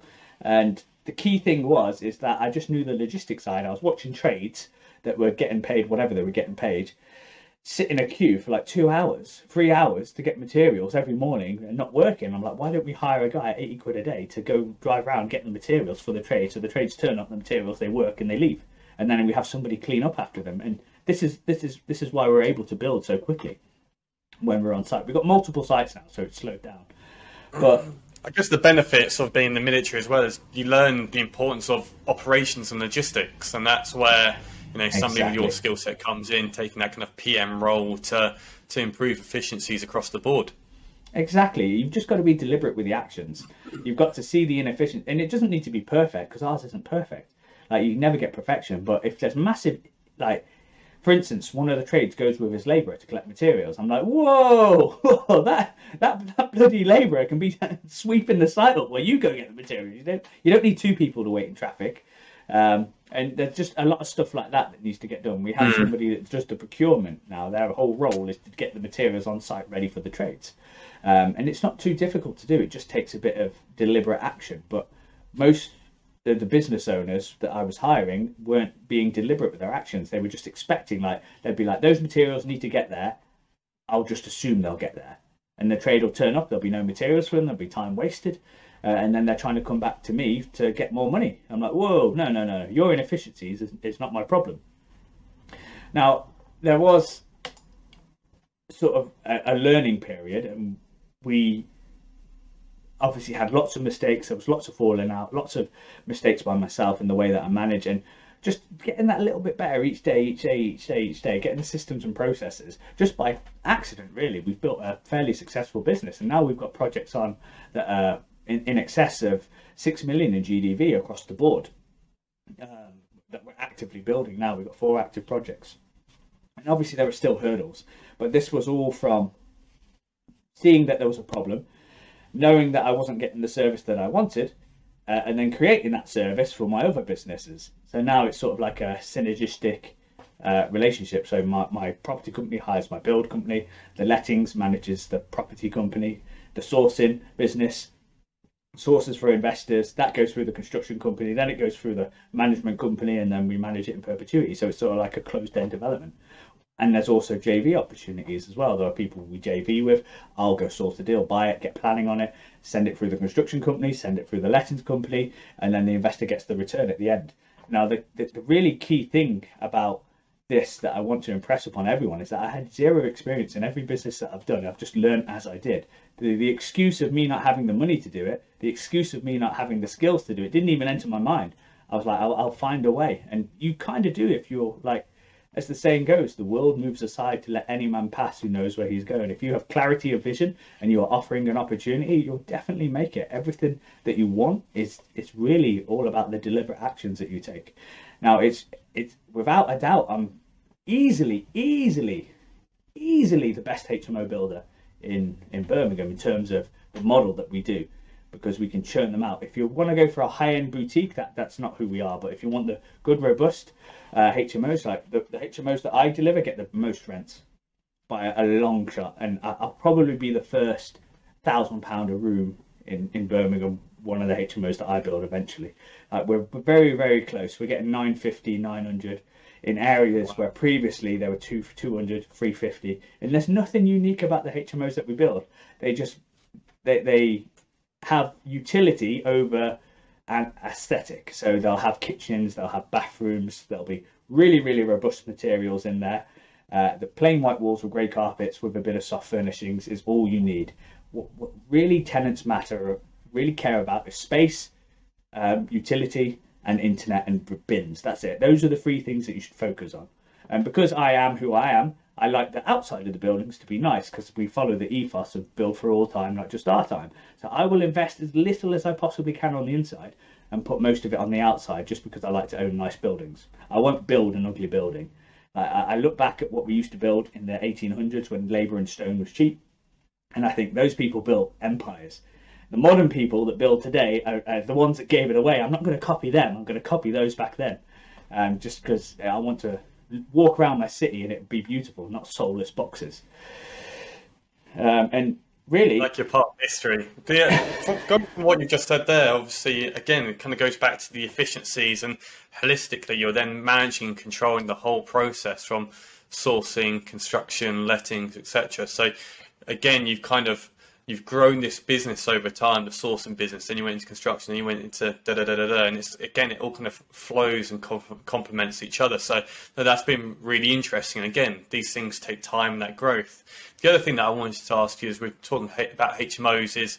Um, what your thoughts on kind of Article Four is? Is that in Birmingham? Is that kind of uh, Article Four is in Birmingham, within your area, and is that growing across the UK? And equally, what is the planning process in terms of? I know you mentioned there kind of your larger HMOs.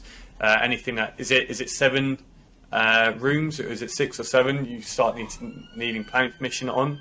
So uh, that'd be you interesting. Need, you need planning permission on any now because Birmingham is an Article Four area, which means oh, you, you okay. don't have the permitted development rights of going from C3 to C4. But in, in, reality, there's still ways around that. For me, I'm Do you want to just give a bit of context to people what Article 4 is for the people uh, that don't know? Yeah. So in the UK, we have something called permitted development, which means I can do this without permission of my NIMBY neighbours. Um, and it is turning a residential house, which is classed as C3, into C4, which is into a house of multiple occupancy, which C4 is restricting you up to six occupants. Uh, and then if you go above six, it's called a sui generis HMO. Uh, and it doesn't really have a planning class, it's just like other. It's like sui generis stands for like like unclassified, as it were and you can get them through. But Birmingham, unfortunately, is saturated with landlords who see it as a hobby rather than a business. Now, there's a massive transition from those houses being purchased by the likes of myself to um, the likes of, say, like Tom Foley buying some, um, uh, Andy Ellard. Like there's a, there's there's a cable of us that are just hoovering up HMOs and turning them into high quality units. Now, what we tend to find from the planners is that they don't believe that we're going to make them this nice, even though we show them examples of what they previously were, because we are like the half a percent of the 99.5 where they're absolute squalor. If you think of the old Victorian tenement houses, that that's what HMOs became. They're dilapidated, they're not reinvested, they're really badly asset managed. Um, you've got to be a constant reinvestment in the HMOs for them to keep giving you the good returns. You don't just fire and forget. There's lots of maintenance that constantly needs to be done. Like in perpetuity, it's a full time role. Um, so the planning system doesn't look favourably upon HMOs. Now, I've got countless of examples where all the neighbours, like I had a petition delivered to my house for Park Road uh, people who didn't want it, and now the neighbours were like, I can't believe how nice it looks. It's absolutely stunning. Like it's such a great HMO. I'm really glad you didn't do what most people do because um, they all have really bad, really, really, really bad um, preconceptions of HMOs, and it's understandable why they have it because most of them are awful. The HMOs that I've bought that already have planning are absolutely awful, uh, and that's what I do. I try and look for HMOs that already have planning that I can add value to, uh, and then get the most rent for. And it's planning system is something that you're gonna need to learn. So I have three rules that really de-risk any plan issues I might have because I raise my money from private investors. I don't like to put my money into deals. I like to raise it, put it into a deal, do the works, pay them back, and that property income pays that investor until they're fully paid off, and then I get the income. That's how I grow my portfolio. So I can't afford to be in planning for two, three years like some people are. So I have a few rules, and that is, unless it has planning, I won't buy it. Unless it has something that I can do for PD, I won't buy it. Or if I need to get planning, it needs to be able to be purchased with a mortgage and then wash its face. So my City Road project, which is a really grand, like Victorian or Georgian like country house where the city has grown and enveloped it, that is earning income. And that's going to sit in planning for probably two, three years to get the 21 units. Um, and, but it's fine because it's it's earning a little bit of money, and the investor is happy with that.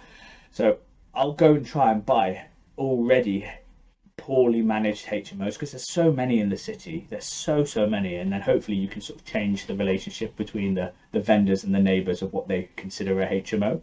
Um, it, but the planning system is going to be a lot longer, cost a lot more than you ever envisaged.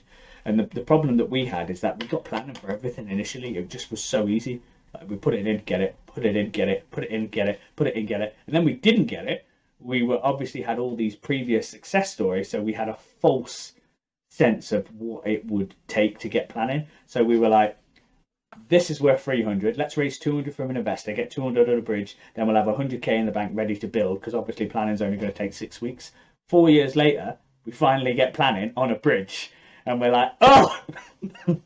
Uh, we sell it uh, so i still did the build. We had to sell it at really disadvantaged um, circumstances because at that same point i was doing another deal where the bank had pulled the mortgage so I was a very vulnerable situation. I had to sell that to finish this deal, uh, or else I would have kept them all, and they would have been fantastic HMOs. But it was just just so happened it was a hurdle. But I'm really glad that hurdle happened because then I pulled my thumb out of my bum and I went and found proper planning consultants, proper architects. Our planning consultant was our roofer. Our architect and planning consultant was our roofer, who, who, who knew CAD drawings. But to be fair to him, he got through four apps and they were all accepted. Uh, but when I when I see a design and access statement now that's like a 20 page document with all the consultation details and all the noise and impact statements, the traffic statements, and we would put in outline planning with no no consultation and we'd get planning. So it's it's the the evidence that you need to provide is a lot more. We just got very lucky four times, which I don't, you couldn't do now. And yeah, I uh, think the planning landscape has changed significantly again because of COVID. Everything kind of went into shutdown, and then a lot of people were kind of waiting on planning applications. And then as soon as things opened back up, a lot of planning applications were then submitted, and a lot of um, the the council obviously got put on furlough. So these things were just taking longer and longer and longer. Yeah. And, and actually, what happened is a lot of the larger house builders ended up. If you were a good planning officer in the council, a lot of the large house builders would snap you up. They'd add an extra 10k onto your salary, and then you, would just move over and then go and work for one of the major house builders. They're like, well, you've got the knowledge, you've got the contacts, you can, can kind of join the dark side and come and join us to some degree, which then is obviously good in some ways, but then it just means that that workload in the council hasn't gone anywhere. That's now been divided, opposed to being divided between eight. It's now been divided by between four, which is then obviously longing out the whole process yeah. while they're trying to recruit new planners, etc. So it's it's struggling across the board, and I think everyone from you know your, your single property investors to your larger house builders, I think the the planning cycle as a whole is is a struggle and um, nothing is guaranteed. I mean, we got planning permission for, for our scheme uh, within minimum consultation. I think we got it done in eight weeks or something incredible, which we just weren't expecting at all. Um, but then equally, as you said there, I've seen some take 12 months, 18 months, etc. So it's it's always kind of that risky process going back to what you're saying about purchasing HMOs and then adding value, I take it, are you purchasing them on the bricks and mortar value or are you buying them on the kind of the current commercial value? And if it is the commercial value, what sort of um, percentage yields that usually based on? Um, so most landlords who are long-term HMOs are not aware of the commercial valuation thing. They, they, okay. they, don't they they don't understand that you can value it on the income that it, it generates. Because if they did, they'd reinvest in them. Almost all of them just think, ah, oh, properties are selling for this much, mine must be worth around this. So you can give them the bricks and mortar valuation, do the works to the property, get it refinanced, and you'll pull most of your money out. So it's a massive win. You can pay market value today, add the value that you know, also asset manage it very well, uh, get the rents up, refinance it, and pull out most of your money. So like, like my most successful deal was one that I purchased for free. I think three, uh, four, three, five. Um, we spent 177k on it. It got valued at 865. We pulled out 640 um, or whatever it was. So it didn't pull out all because there was associated costs here and there. But like that makes 54 grand a year, and I paid market value for it. and I've only got about 12, 13,000 pound left in the deal from conception to Wow. delivery. So it's Yeah, it just goes to show the importance of knowledge and education, right? These people are sat on this asset 100%. and don't realise the, the true value of it. And if they're to go on one of these courses or something and learn about the commercial valuation, etc., then they themselves, you know, as, as you just said there, if you pay five grand for a course or ten grand or whatever, but then you're able to generate an extra forty grand worth of or, or of the asset that you obtain, then it's it's a no-brainer, isn't it? Exactly. That's why I'll go on everyone's course, and if I think it's crap, I'll very quickly share. But I haven't been on a course that's crap. Like, every single course that I've been on has made me more money than I paid. Every single one, and I've spent a lot of money on courses. Um, whether it's a planning course, whether it's uh, a sourcing course, whether it's a business course, whether it's uh, a how to set up group structures course, whether it's a trade course, um, you've just got to you've got to realize that there is no destination where you say right I've made it I'm ready I'm done. You've got to constantly be seeking knowledge because you don't know what you don't know exactly, really, and and other people will have different angles of looking at the same thing. Now I, I'm 100% sure of my HMO model because it's working. Everyone who buys a HMO and gets it developed by me makes a ton of money. Everybody who copies my model makes a couple and, and it isn't my model as well. I have to give props to Rob Hunter. It's his model. So all I've done is just copy somebody who's done it in another city, um, and it's completely like copy paste. I have changed nothing. Um, the only thing that we do need to reinvent the wheel, is there? Exactly, If somebody's exactly. doing something successful, well, why not learn from them and then apply it within your own area? It's, it's a no-brainer, right?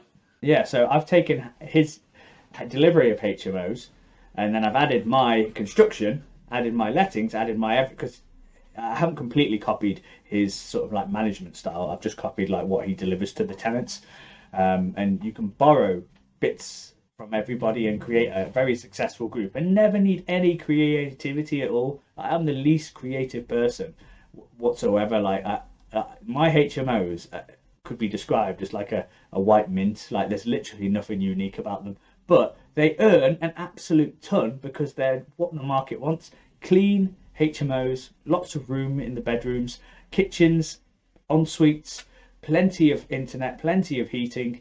Uh, I, I'm not one of those landlords that are like, oh, you need to have the heating. Like, so what if they have the heating up?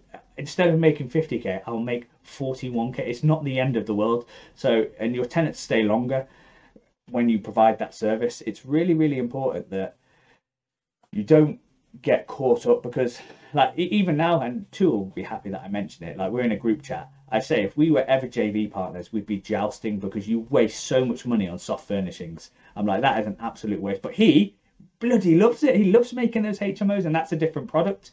But when our HMOs earn the same amount of money, and his has spent tens of thousands of pounds extra on soft furnishings, and I've spent nothing. It, it, it, for me, it seems like a, a no-brainer. Yeah, to on do an it. ROI perspective, it's a, it's, it's a no-brainer. Yeah. But so, just before we wrap this off, I got two questions for you. The first one is when we first started talking at the beginning of this, you mentioned that you had a, a six-bed HMO that you were converting into a studios, six studios. Yes.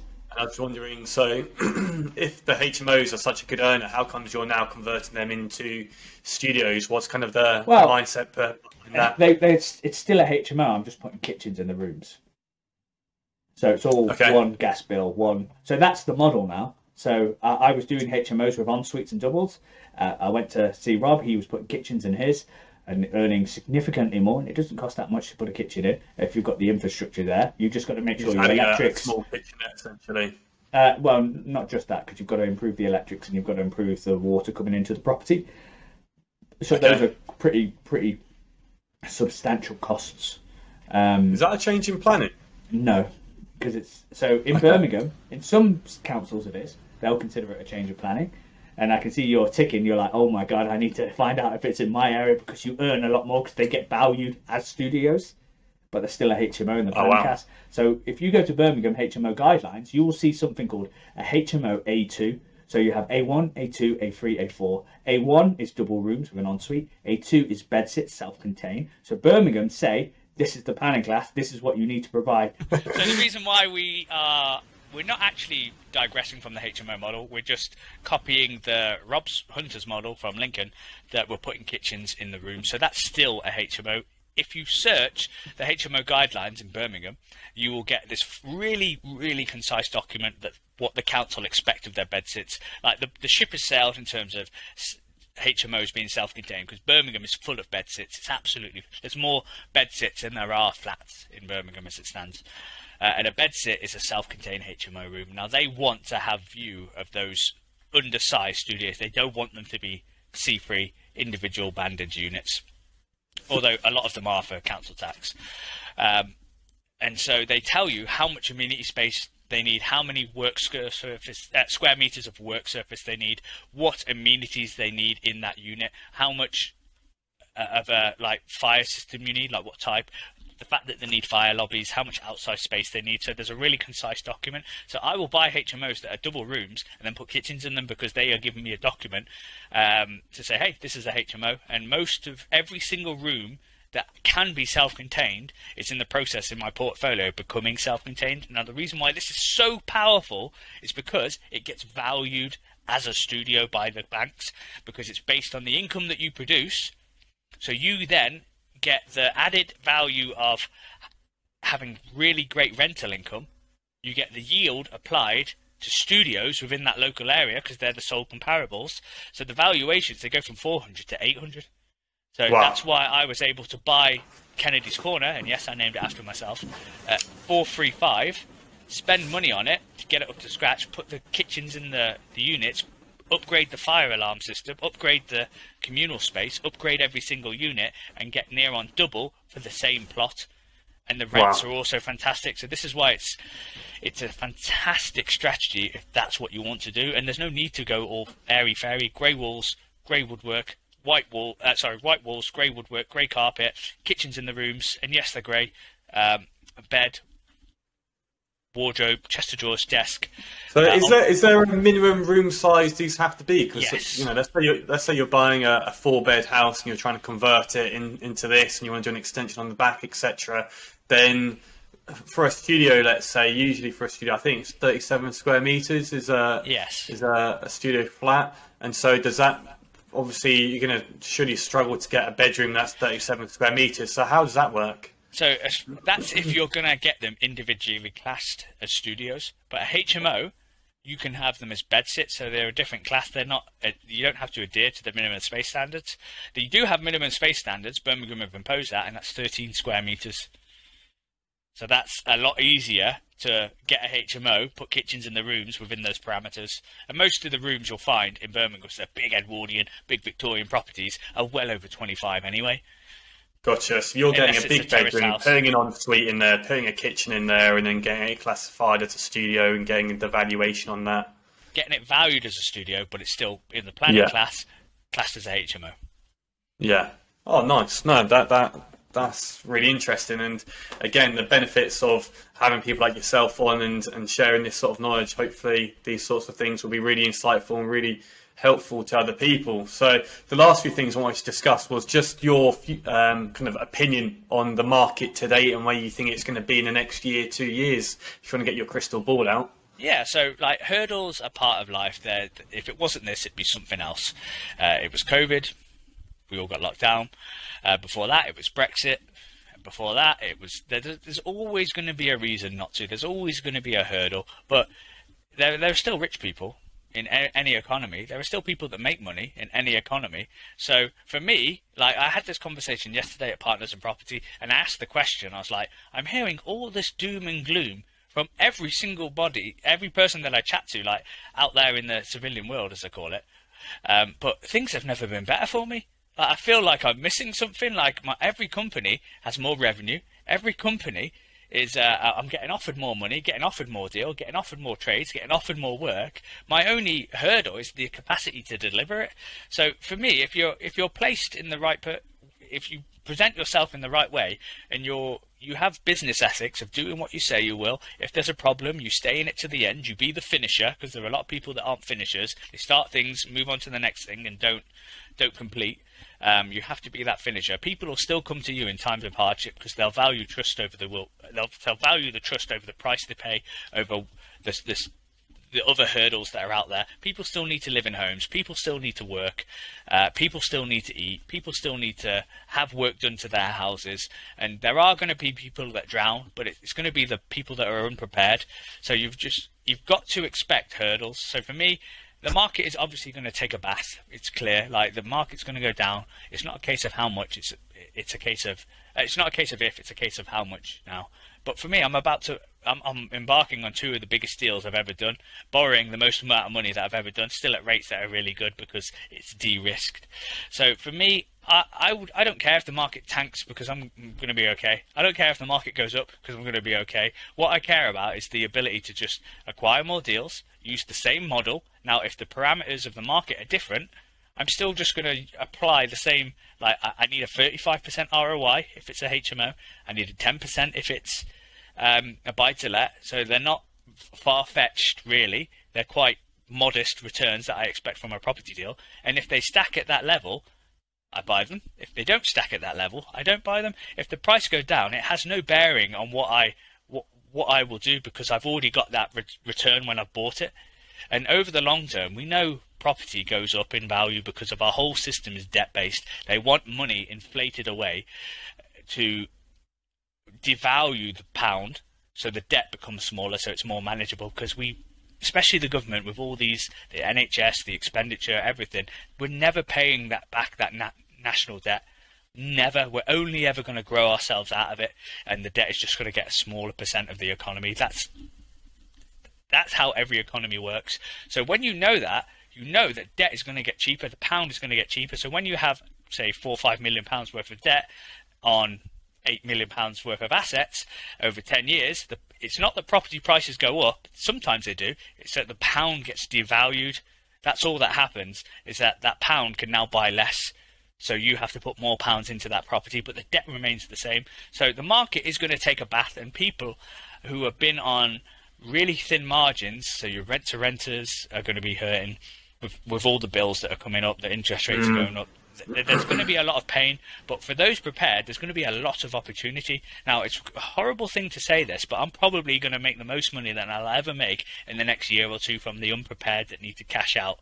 Um, and it, it, it is it predatory? No, not really. They're they're unprepared. It's player versus player in this world. You've got to be prepared or unprepared.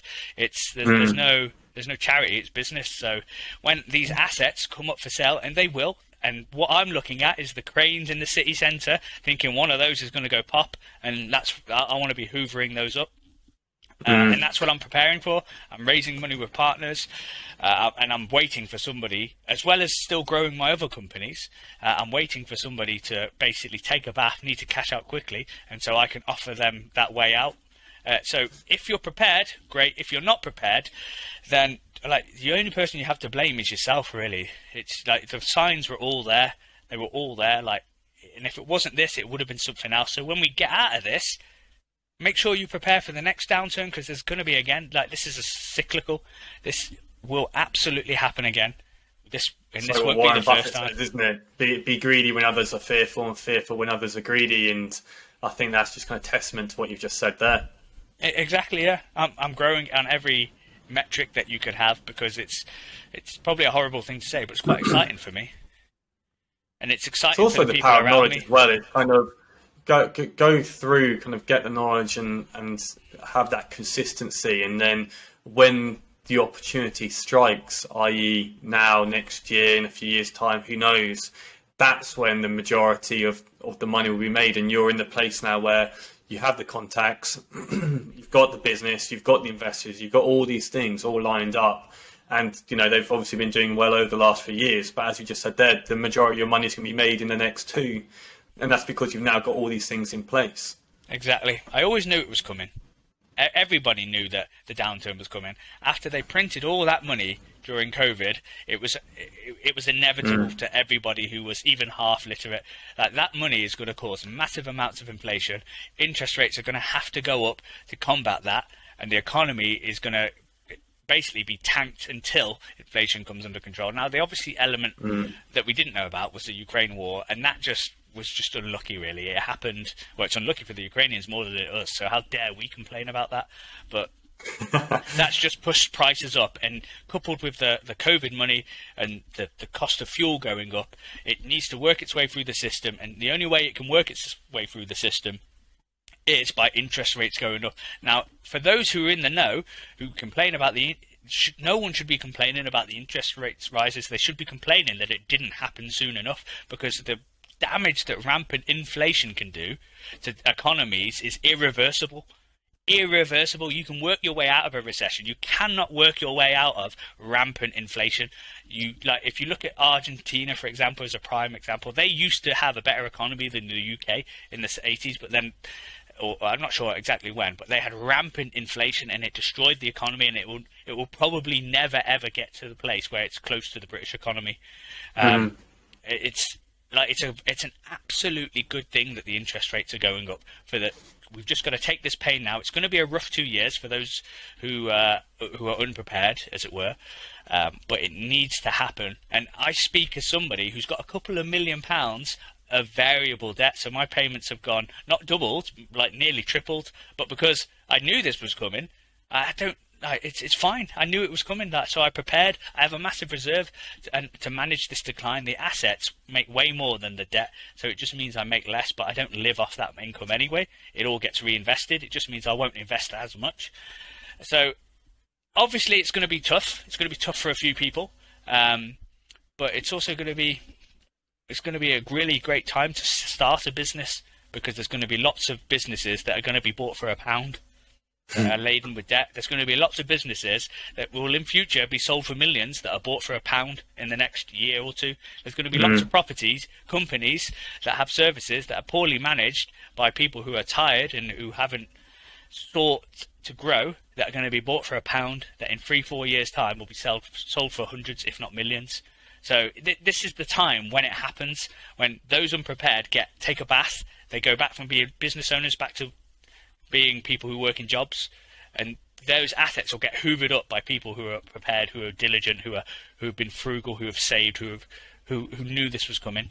So it depends on which side of the equation you are. Is the property market going to go down? Yes. Is there going to be plenty of opportunity? Yes. Do you have to be scared if you're not prepared? Yes. So, oh my goodness. now we've got the postman here.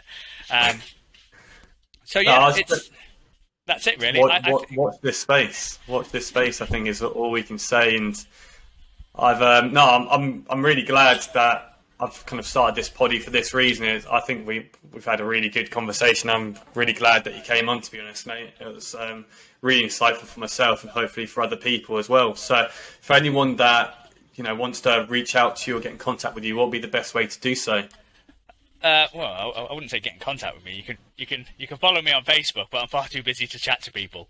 just yeah, for, no, of course. Just I mean, want to chat. You're, you're, you're, so yeah. Just call you up one day. Yeah. No, I meant kind of Facebook. Instagram. what, what sort of um, uh, ways uh, can people kind of yeah, follow you a, and, and follow I've, your story? Uh, I've got an Instagram uh, and I've got a Facebook uh, page. I'm very, very open with what I'm doing day to day on the Facebook page, so you can see what I get up to. Um, like every day I'm working, every day I'm doing stuff. Like even today, if you know it's my birthday, but I don't celebrate birthdays because it's not something worth celebrating. I oh wow! Happy birthday! yeah, I, I, I only celebrate wins. Um, I don't, I don't, I don't, see, I don't see birthdays as a reason to celebrate. Like after this, I'll be going to site to collect some ladders to fix a roof leak. Um, Built different. Memento mori. You better tick one of those weeks off, my friend. Well, it's just yeah. Let, us not get into the birthdays. I just don't think they're worth celebrating. But so you can follow us on Facebook, uh, and I sort of blog about what I do. So I'll I'll talk about like I'm looking at this deal. Uh, I went to this deal, offered on it. I don't have the money to buy it. Watch me go raise the money to buy it. Just stuff like that. So it's it's more of a blog. So if you're interested about how property works, then take a look there. Awesome. Thank you very much. All right. Cheers.